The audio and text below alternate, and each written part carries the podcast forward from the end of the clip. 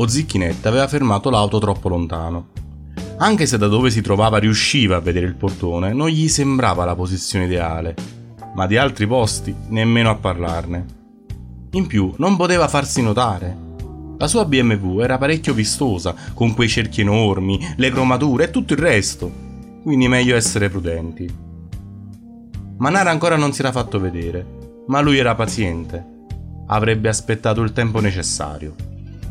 Controllò ancora di avere tutto: la pistola, i guanti, i passepartout, i grimardelli, il torcipollici e tutto l'armamentario che usava da ragazzo.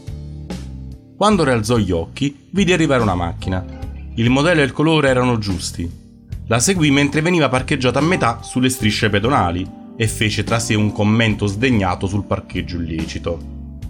Venendo da lui era opportuno quanto quello di un maiale che si lamenti di chi entri nel porcile con le scarpe infangate. Era Manara. Lo vide entrare nel portone. Sul citofono aveva controllato, c'era scritto terzo piano. Ma da dove era non riusciva a vedere le finestre e inoltre non sarebbe servito a molto. Aveva già deciso di aspettare ancora almeno una mezz'ora L'esperienza gli aveva insegnato che non si deve sorprendere la gente in casa appena rientrata, quando è ancora guardinga e tiene alta quell'attenzione necessaria alla sopravvivenza nel mondo esterno. L'ambiente domestico, come un guscio protettivo, dopo un po' fa rilassare le persone e le rende più docili e indifese. E in quel momento lui sarebbe entrato in scena. Manara gli avrebbe detto tutto, la verità assoluta, e poi sarebbe morto. Il segreto di Don Vittorio sarebbe stato al sicuro e lui sarebbe diventato un eroe per la famiglia. Ma adesso stava pensando. Non doveva pensare. Pensare è nemico della perfezione. L'aveva letto in un libro anni prima. Era un giallo. Anche lui leggeva. Mica solo Don Vittorio, che nonostante quell'enorme biblioteca continuava a parlare come uno scaricatore. Quello che pronunciava quella frase, trent'anni dopo faceva una brutta fine ma a lui ancora 30 anni sarebbero bastati.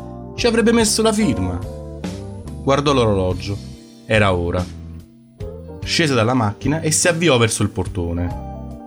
Un cretino arrivava lampeggiando e suonando per non far uscire un povero Cristo da un parcheggio. Ma che inciviltà! Disse quasi ad alta voce, allungando ancora, se possibile, la distanza tra predicare e razzolare. Al citofono bussò un piano alto. Chi è? Eh, buonasera, sono il tecnico dell'ascensore per una chiamata d'emergenza. Pare che ci sia qualcuno bloccato. Per favore, può aprirmi? Zzz. Entrò di corsa e fu fortunato. L'ascensore era al piano terra. Aprì la porta e bloccò la molla di ritorno. Se l'inquilino a cui aveva bussato era curioso, avrebbe dovuto scendere a piedi per verificare.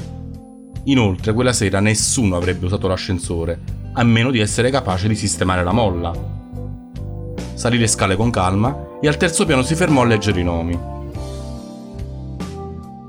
La porta di Manara aveva due serrature. Quella blindata a doppia mappa avrebbe richiesto del tempo, ma era certo che Manara non la tenesse chiusa mentre era in casa. L'altra era una passeggiata. Dieci secondi dopo la porta era aperta e lui stava in silenzio ad ascoltare un televisore acceso. Accostò la porta senza chiuderla per non fare rumore.